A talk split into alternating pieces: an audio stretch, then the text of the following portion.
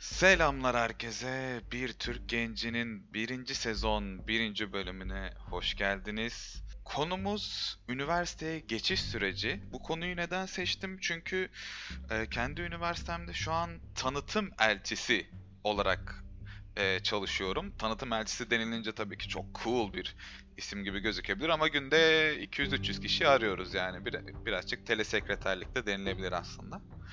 Ee, bu konunun derinlemesine girmem gerekirse tabii ki bu kadar kişiyle görüştükten sonra gerçekten bir bana bir bunaltı geldi ve şaşırdım. Hani e, tek ümidim gençliktedir ama e, gençlikte bu kadar vurdum duymaz olunca ve aslında belli başlı çok kolay şeyleri bile e, kafasında e, tamamlayamayınca bu konuyu derinlemesine bir konuşmamız gerektiğini düşündüm.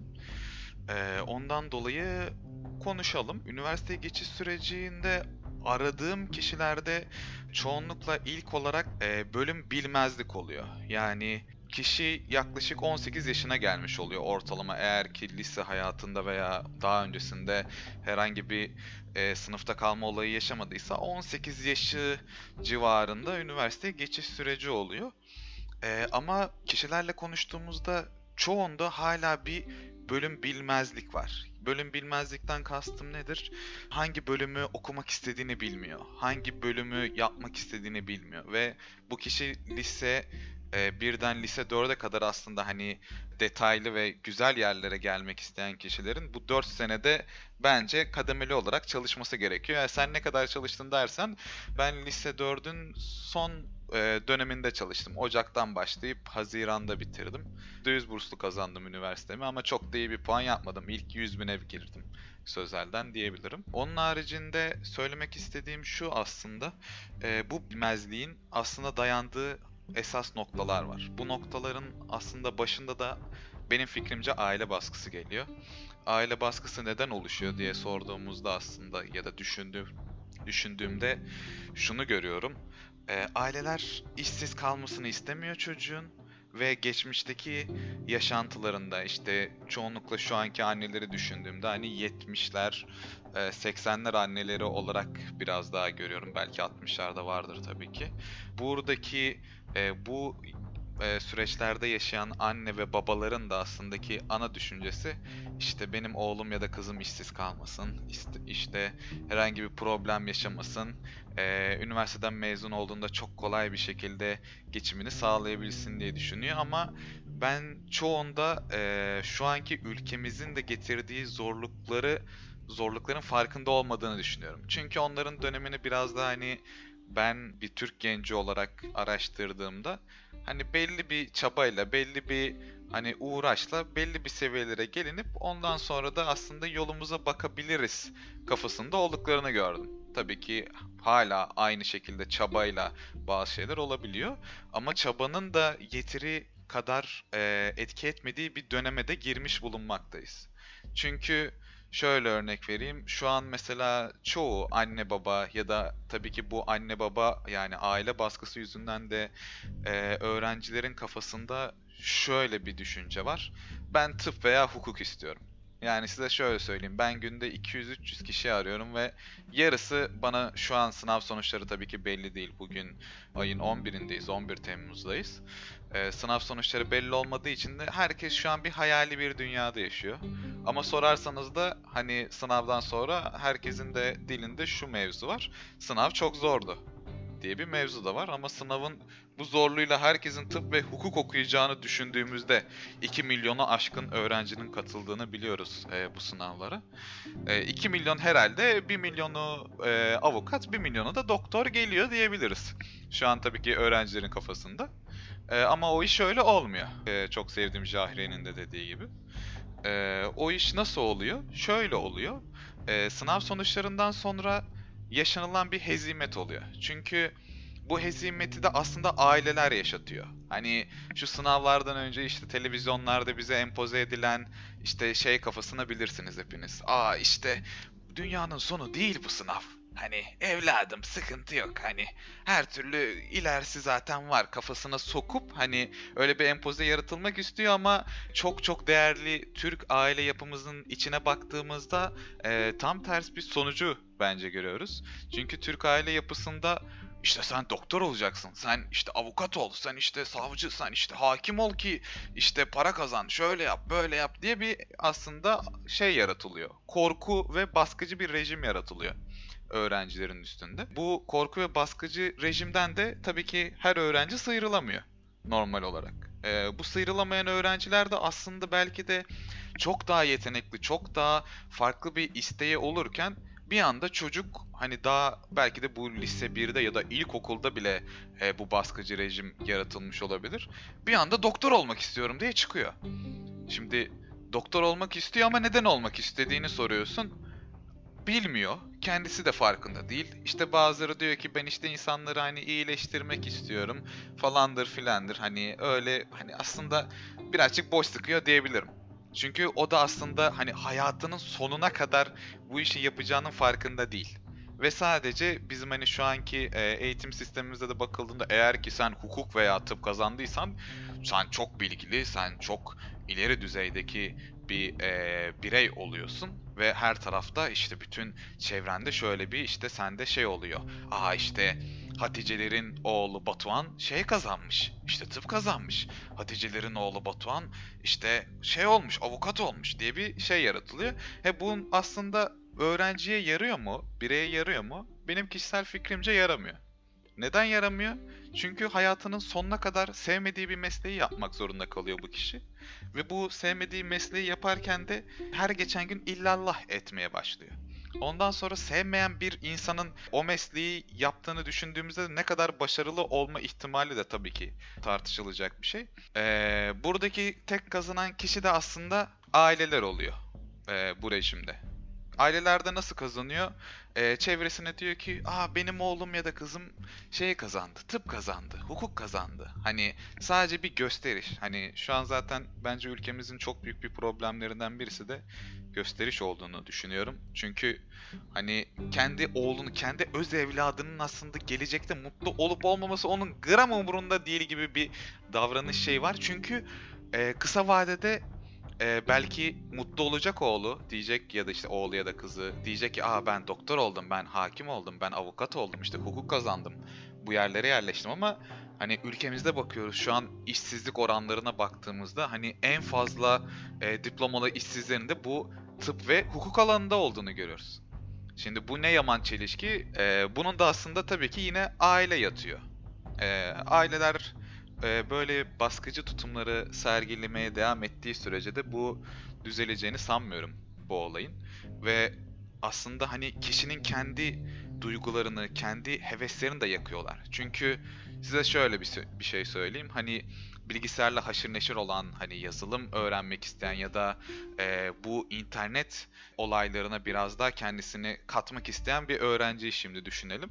E, bu öğrencinin e, ilk lise hayatında aile tarafından baskıcı bir şekilde doktor olunması rejimine karşı tutunamadığında e, bu kişi internetten ve bu olaylardan uzaklaşıyor. Şimdi adam belki de hani Türkiye'nin Mark Zuckerberg olacaktı. Anlatabiliyor muyum? Olamadı. Neden? E, aa işte Batuhan doktor oldu doktor oldu iyi bok yedi. Anlatabiliyor muyum? Şimdi bu öyle dedim diye doktorlar ya da avukatlardır, hakimlerdir, hukuk mezunları beni linçlemesin. Kendilerine tabii ki de saygım sonsuz. Kendilerinin yaptığı iş çok kutsal bir iş. Ve aslında bu kutsallık yüzünden e, bu işlerin bu kadar çok kolay bir şekilde herkes tarafından istenip herkes tarafından edinmeye çalışıldığını görmek beni üzüyor. Çünkü ben bu kutsal mesleklerin çok nadide bir sayıda olması gerektiğini ve o nadide sayının da e, içerisindeki insanların çok kaliteli insanlar olduğunu bilmek istiyorum ve öyle yaşamak istiyorum hayatımda. Anlatabiliyor muyum? E, bu şekilde oluyor aile baskısı da. Tabii ki öğrencilerin tek problemi aile baskısı değil. Konuştuğumda çoğu kişiyle hani diğer bölümlere bakmak istediğinde bu aile baskısından birazcık kurtulmuş kişilerde bu sefer parasal olaylar dönüyor. Tabii ki hani ülkemizdeki maddi durum e, her türlü sıkıntı, istediğiniz mesleği yapın, istediğiniz hani e, meslekte kendinizi boy gösterin. Belli bir seviyeyi aşamadığınız sürece, daha doğrusu yurt dışında, yurt dışıyla bir iletişiminiz olmadığı sürece bence Türkiye'de çok çok rahat da yaşamak mümkün değil. Hani yaşamak zaten mümkün değil normal kıstaslarda.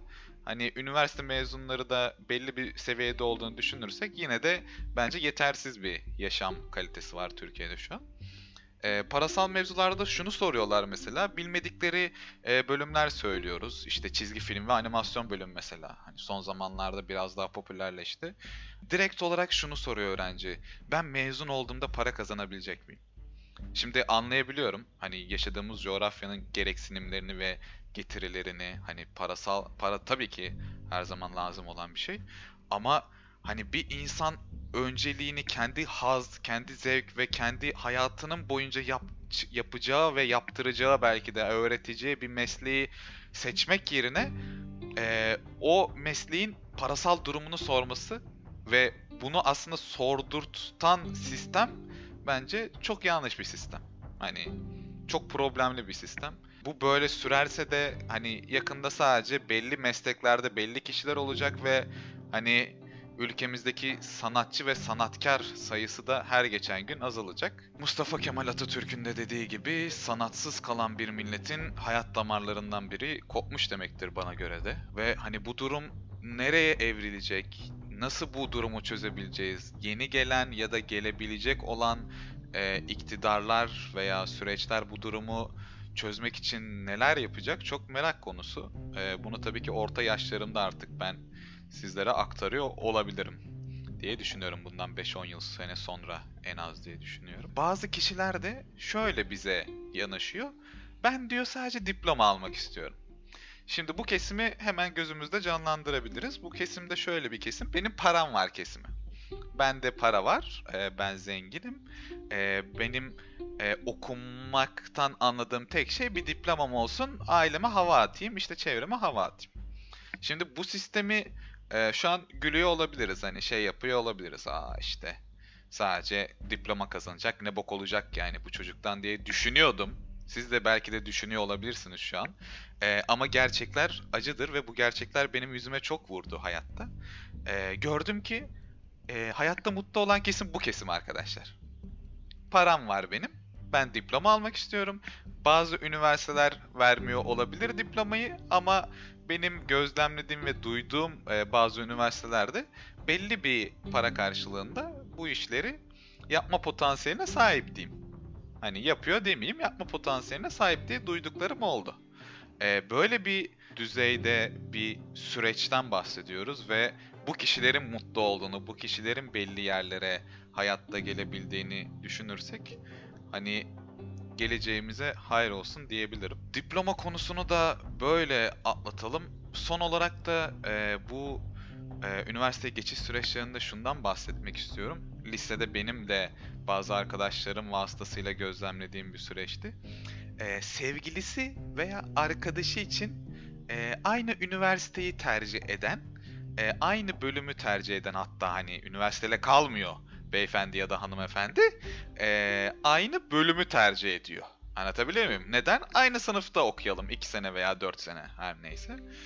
E, bu kişilerin ben cidden çok çok çok çok e, yanlış bir yolda olduğunu düşünüyorum ve cidden e, bu kişilerle e, sağlıklı bir şekilde rehberlik e, hocalarının konuşmasının gerektiğini düşünüyorum.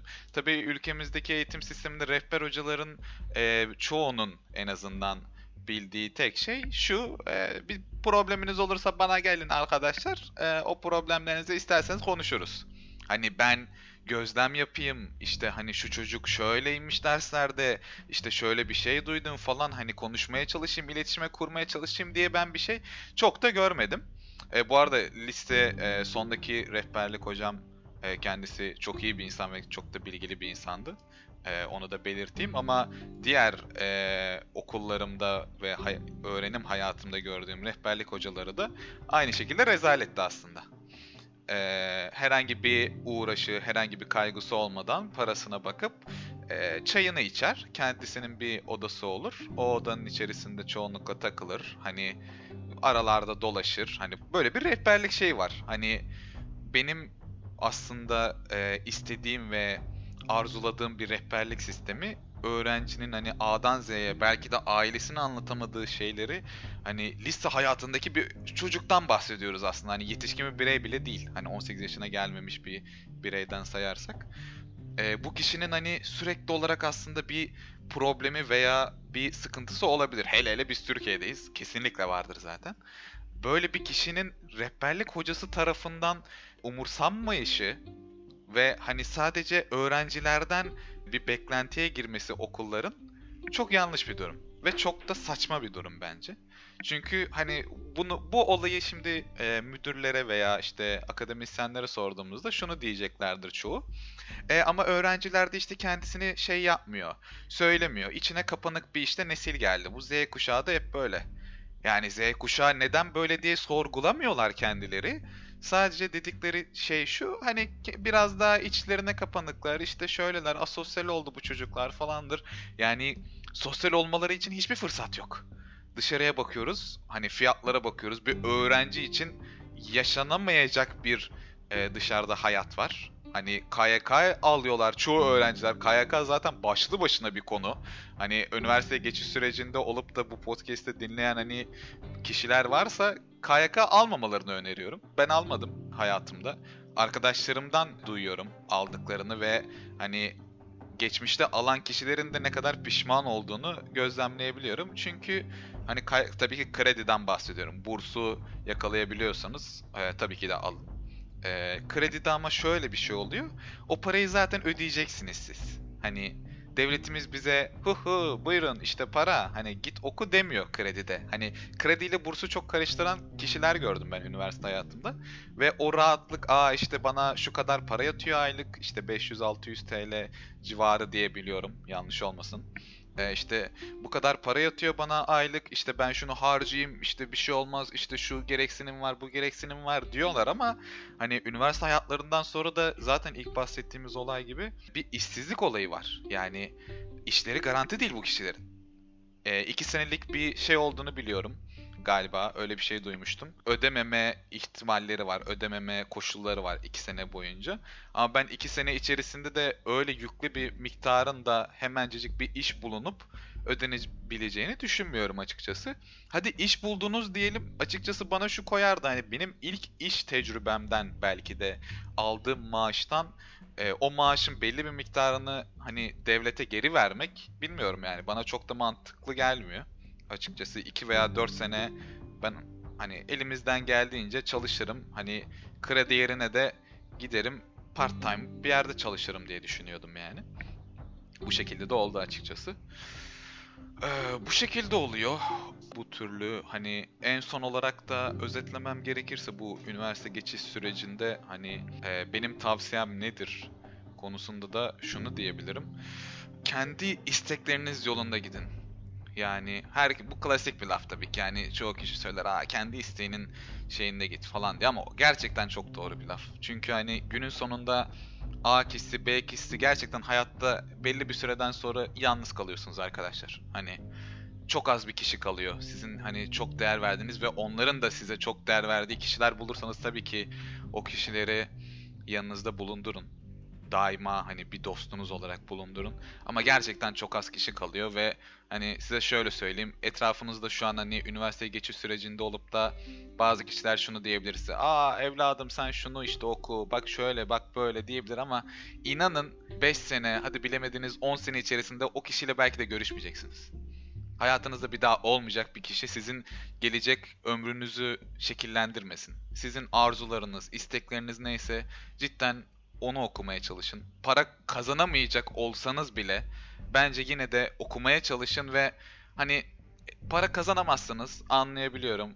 Maddi sıkıntılar olabilir, maddi problemler çekebilirsiniz ama bilmiyorum ben ölmeden önce geri baktığınızda şunu da görmenizi istemem yani. Aa ben atıyorum çizgi film ve animasyon bölümü okumak istiyordum ama para kazanamayacağımı düşündüğüm için gittim işte ne okudum diyelim. Doktor oldum diyelim. Anlatabiliyor muyum?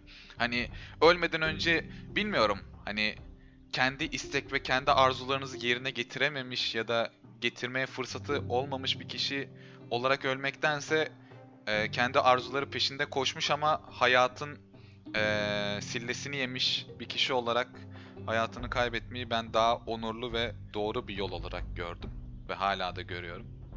Umarım siz de bu zor süreçte e, kendiniz olmayı başarabilirsiniz ve kendiniz olarak da devam etmeyi başarabilirsiniz. Bu kadardı. Beni dinlediğiniz için teşekkür ederim. Bir Türk Genci'nin birinci sezon birinci bölümünün sonuna geldim. Ee, süre olarak herhangi bir kaygım yok. Yaklaşık 20 dakikalık bir bölüm olacak anladığım kadarıyla. Ee, olabilir. Daha uzun da bazı bölümlerimiz olabilir. Daha kısa da bazı bölümlerimiz olabilir. Pilot bölümde de bahsettiğim gibi herhangi bir izlenme, dinlenme kaygım olmadığı için şu an sadece içimi döküyorum. Beni dinlediğiniz için teşekkür ederim tekrardan. Hoşçakalın.